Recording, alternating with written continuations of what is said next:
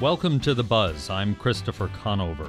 The buzz on this show Tucson Medical Center files a lawsuit against several top opioid manufacturers and distributors. The nonprofit healthcare provider alleges the industry misrepresented the addictiveness of the medications to the medical community. We speak with TMC officials and the attorney who filed the suit.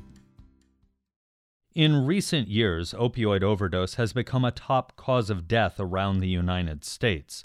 The Arizona Department of Health Services estimates that there have been nearly 1,700 opioid overdoses in Pima County since June of 2017. Several municipalities, including Cochise County, have sued opioid manufacturers and distributors, claiming the companies underrepresented the potential for abuse and addiction of opioid based medications.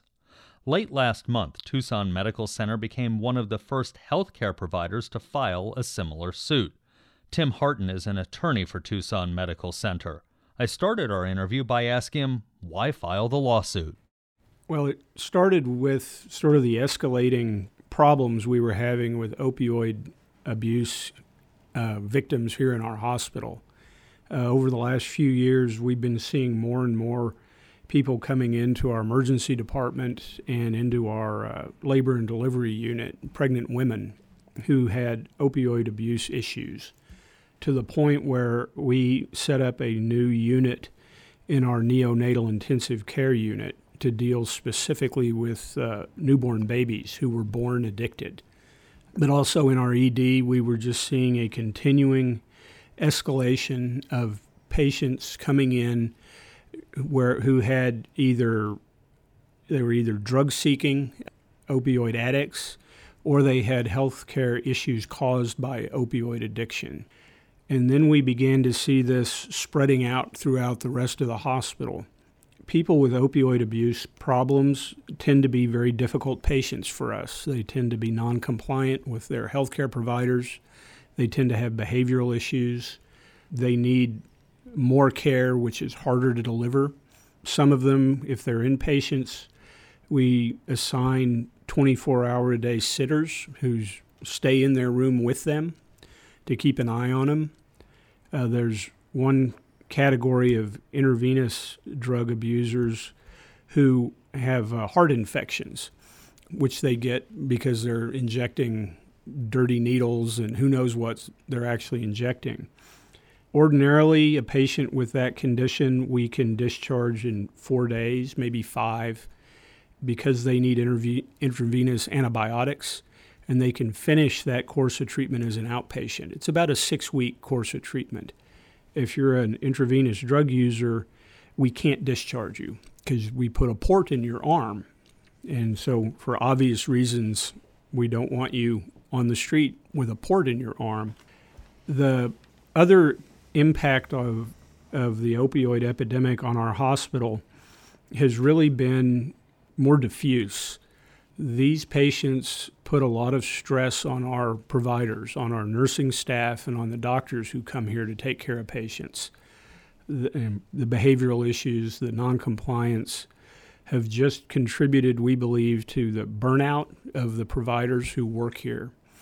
And this has been getting worse and worse over time.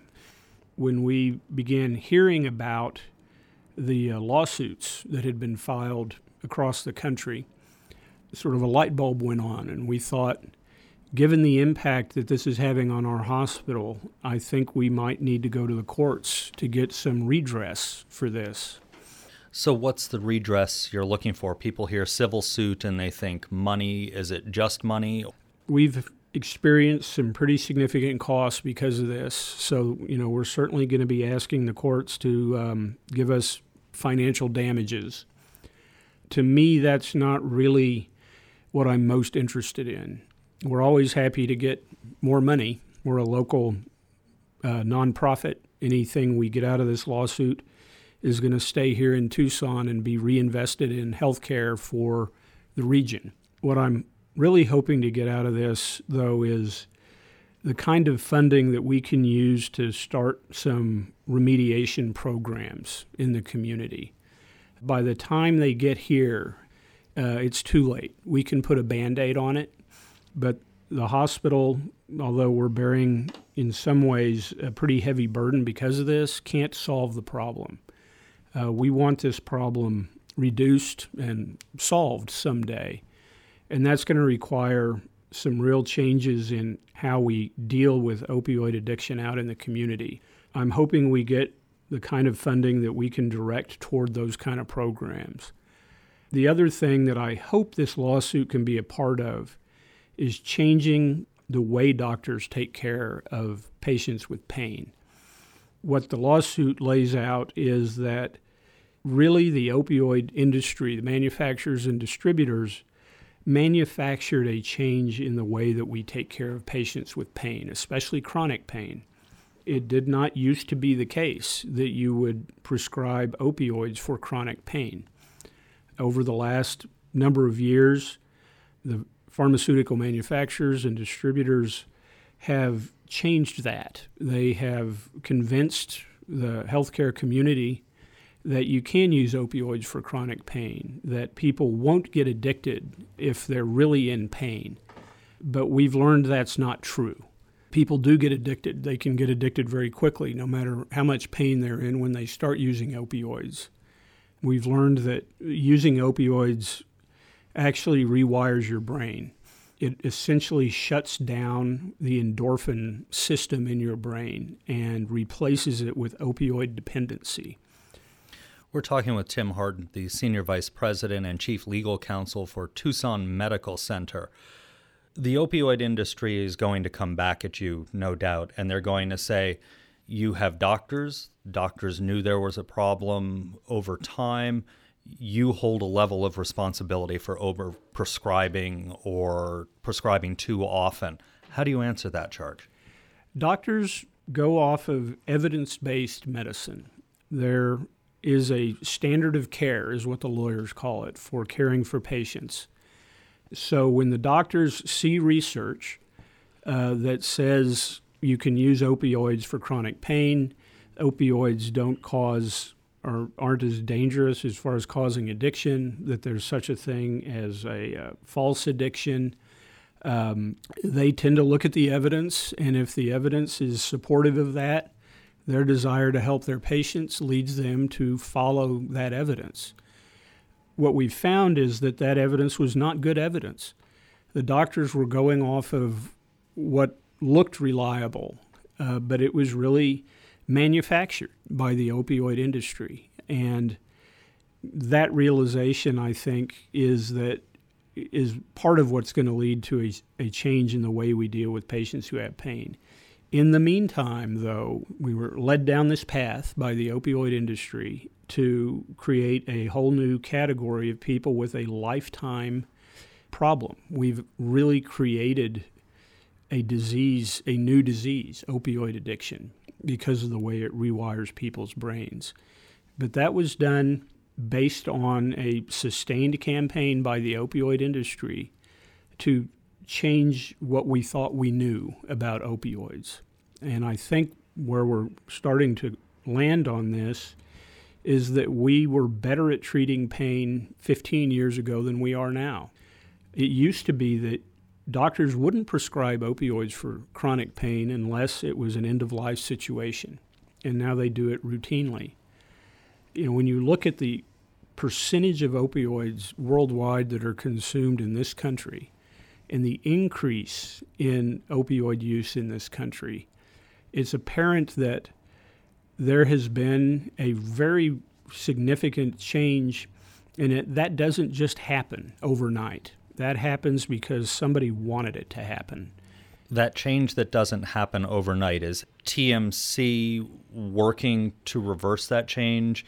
be it through direction of doctors to prescribe fewer opioids or discussions, maybe not a directive per se? Yes. Uh, we, in the governor's office, declaring a state of emergency on opioids has been a significant part of this.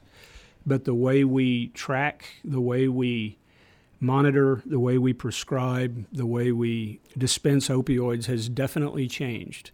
One example is we used to have a pain scale that we would use here. We would ask patients on a scale of 1 to 10, how much pain are you in?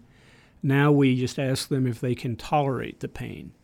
We don't want to give opioids to somebody unless the pain is intolerable uh, because of the long term effects. We've reduced the number of opioids that we send people home with. Our doctors are checking a database whenever they prescribe opioids to see if this patient is getting opioids from other sources. So there has been a number of things we've done which has been, I think, a response to the realization that these drugs are more dangerous than we had been led to believe. That was Tucson Medical Center attorney Tim Harton. Coming up after the break, we speak with the lawyer who filed the lawsuit on behalf of TMC and one of the company's vice presidents.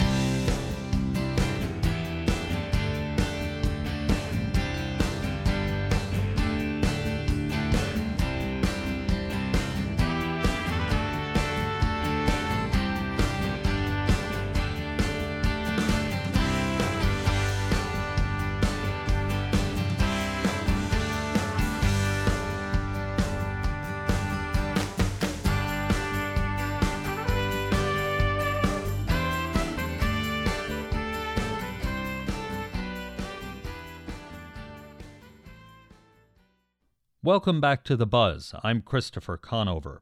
This week we're examining a recent lawsuit filed by Tucson Medical Center against many of the largest opioid manufacturers and distributors. Sam Mitchell is outside counsel for TMC in its lawsuit against the opioid industry. We began our discussion by talking about the main allegation made in the suit. They didn't tell the truth, and that's what they're required to do by Arizona law and by federal law is to tell the truth about the drugs that they manufacture and dispense throughout the state of Arizona. And they didn't do that. As a result, we're bringing several claims um, from conspiracy to state RICO to unjust enrichment because we knew that opioids were bad a long time ago.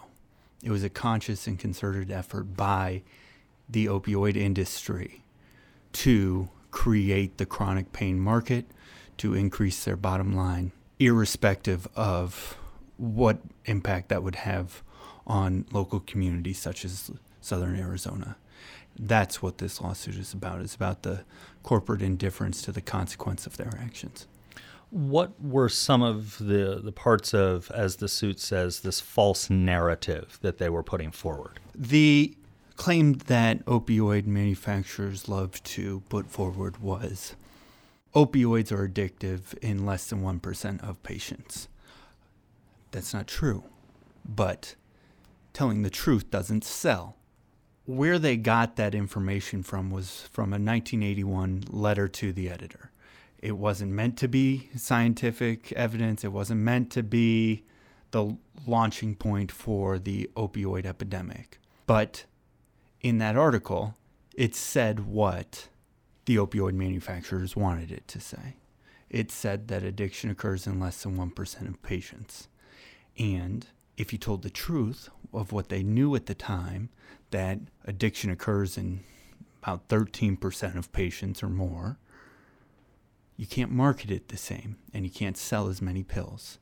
That's the false narrative that we are talking about. Just one example. And that letter to the editor was to a medical journal, and the doctor who wrote it later told a, a reporter that it wasn't a study because the sample size wasn't big enough, correct? Correct. And that letter by Doctors Porter and Jick has been cited over a thousand times on Google Scholar. As you correctly said, Dr. Jick came out and said there was no scientific basis for these findings. It wasn't meant to be a study, it was merely written as a letter to the New England Journal of Medicine for a potential study to be done on the topic, but it was never meant to be what it became. The opioid industry is going to push back and say doctors have known for years that opioids are addictive. They have a level of responsibility in this. Tucson Medical Center has a level of responsibility in this. How do you counter that argument? That doctors, when reading and reviewing materials, inherently believe that when they attend continuing medical education seminars, that the information being proffered by seemingly unbiased third party neutral parties is truthful, that it's not biased, that it isn't being skewed against them. They believe that when fellow doctors speak at conferences about pain, that they aren't being paid by industry, that they don't have an ulterior motive. They believe that when they read a journal that's written by the American Geriatric Society or the American Pain Society, that what they are reading in there has not been bought and paid for. While there may be some culpability, the majority of it lies with the manufacturers and distributors because they bought the opioid epidemic. In the 1990s, I covered big tobacco litigation this strikes me as very similar, uh, similar legal arguments uh, being made by TMC and the counties and municipalities around the country that are suing. Are you using any of that as a model? Because that was very successful. The universal settlement with tobacco, $200 billion. To an extent, we are using a similar strategy. The main difference, however, between opioids and cigarettes is there's no medically necessary value or purpose to a cigarette. There is to an opioid. So, to the extent that we use similar arguments or positions or postures, we will. But that's a significant difference between opioids and tobacco and something that's uniquely different about this litigation. You talk about the conspiracy. You, this suit names manufacturers, distributors, the whole gamut. How did they work together in a conspiracy to increase the amount of opioid use? The Controlled Substance Abuse Act, which has been incorporated into law in Arizona, requires all parties involved in the manufacture, distribution, and whole closed circle of opioids to report what are called suspicious orders to the DEA. And there's many things that go into a suspicious order, such as unusual order size to a pharmacy or doctors writing 99% opioids. When a suspicious order is flagged, it is required by law that you report that to the DEA. If the manufacturers and distributors were operating out of their own sole business interests, and that is just at the interest of McKesson or Purdue or Endo, they would report if they knew somebody else was not reporting suspicious orders because then they're out of the marketplace and their market share increases. But, and if you're reporting suspicious orders and telling the authorities that set the annual quota that there's too many opioids being prescribed in the United States, that's bad for everybody and that's bad for business. That's the basis for the conspiracy. We're talking with Sam Mitchell, the outside counsel representing Tucson Medical Center in its suit against the opioid industry. TMC is not the first entity to sue. Cochise County recently joined uh, a number of other municipalities in similar suits. Is this the tip of the iceberg? Is this going to be using the tobacco example again, like tobacco, and we're just going to see more and more of these suits that eventually make a change? That's what we're hoping. We are hoping to make a change. What's different about the position that Tucson Medical Center has taken is this action's in state court. We are not in the federal judiciary because this is a matter of local concern. This is a matter of particular interest to the people and communities that is Southern Arizona. And as a result, it's best heard by a Southern Arizona judge and jury. Did any of the action of the legislature during their special session earlier this year on the opioid crisis help this lawsuit, or is that a different part of the problem that they're dealing with? They aren't mutually exclusive interests. No one avenue is going to solve this epidemic. We need everybody involved to get out from underneath this. We need help from the legislature. We need help from the judiciaries. We need help from the governor. We need everybody involved. This lawsuit is a part of that. That was Sam Mitchell, outside counsel for Tucson Medical Center in its lawsuit against the opioid industry. Julia Strange is TMC's vice president of community benefit. She began by explaining what brought on the lawsuit. Our nurses, our physicians, our techs, our staff are on the front lines of this epidemic. The victims of this epidemic are coming into our emergency room. They are difficult patients because of their addiction and um, creating challenges that we've never seen before. We've had to increase our security presence to ensure that our staff are safe.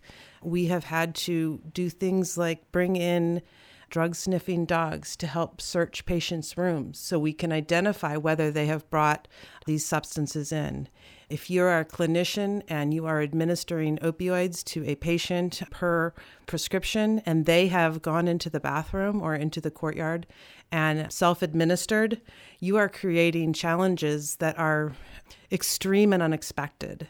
And it has created a situation in which our staff came to us and said, This is impacting how we achieve our mission, how we achieve our personal and professional and moral obligations as a clinician.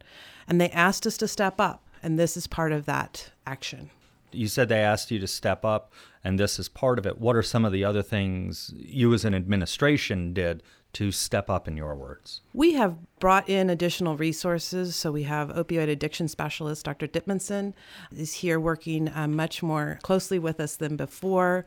And we have invested in programs such as our neonatal abstinence annex to help with those patients. And so we're investing in those resources internally, and we're also investing in resources in the community. We have participated in community programs to shine the light on this epidemic, to invest in those solutions that are in the community. Our foundation has made grant awards to programs that are addressing this issue as well. So they've invested in excess of a half a million dollars so far into these programs, both here at TMC in Tucson and throughout southern Arizona.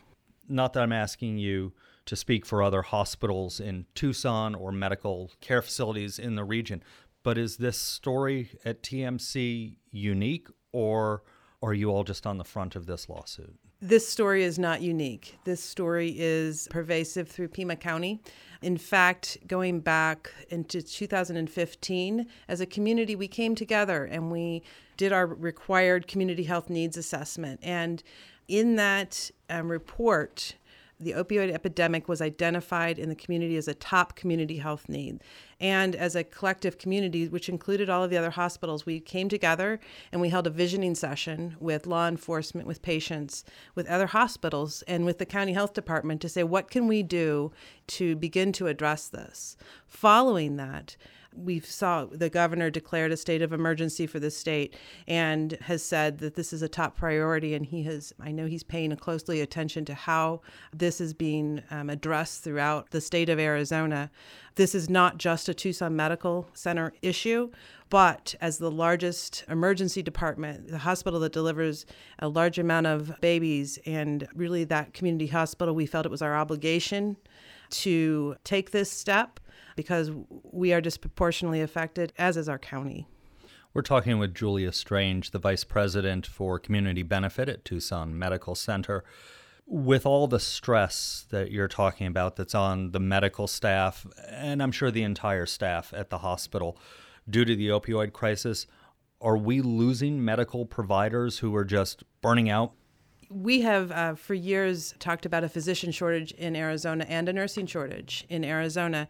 You can read article after article about burnout in both of those professions. This is contributing. In the day since we filed this, I have had multiple nurses and nursing leaders come up to me and say, Thank you for giving us a voice, taking a stand regarding what this is doing to our professions and to our hospital. And we want to be here for the long term to serve the patients who need us. And this is an important step so that we have the clinical staff we need so that they don't leave the industry for other careers and so that we are here and strong to take care of the community.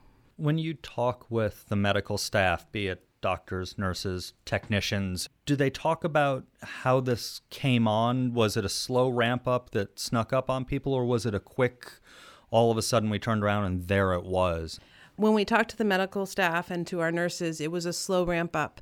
We certainly understood what the evidence was telling us that we should be doing, what the regulations were telling us we should be doing, the requirements to take care of people's pain. We were being measured based on whether people's pain was addressed. And so we understood that. I would say there was a slow buildup, but it became apparent over the last three or four years the critical nature of this epidemic and the acute impact it was having on our facility if something doesn't change, be it through this lawsuit, other legal avenues, legislative, state, federal, what do you think happens at TMC? We are taking this this action today because we believe it is the right thing to do. But I can assure you we are not waiting for the resolution of this lawsuit to address this problem. We are rolling up our sleeves every day to improve our practices, to change our culture, and to address the issue in the community. And we will not stop. This is a paramount for our community. It is important for our staff. It's important for our providers. So while this legal action is critical for us, we are not waiting for that to find a solution and to address this every day because our community is counting on us.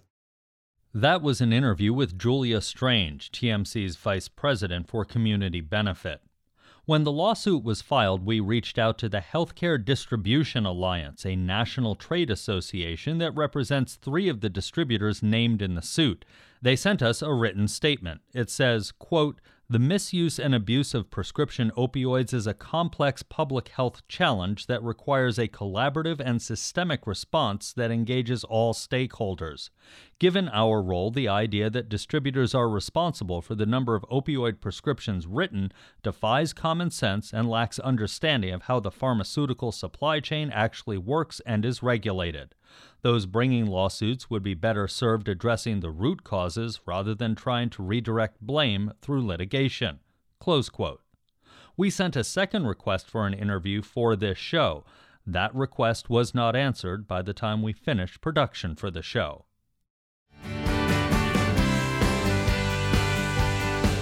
And that's the buzz for this week. We'll be staying on the topic of opioids next week when we head to Cochise County to examine efforts there to help addicts get much needed treatment. Zach Ziegler produced and edited the show. Jim Blackwood is our audio engineer. Andrea Kelly is the news director, and our music is by Enter the Haggis. I'm Christopher Conover. Thanks for listening. Arizona Public Media's original programming is made possible in part by the Community Service Grant from the Corporation for Public Broadcasting.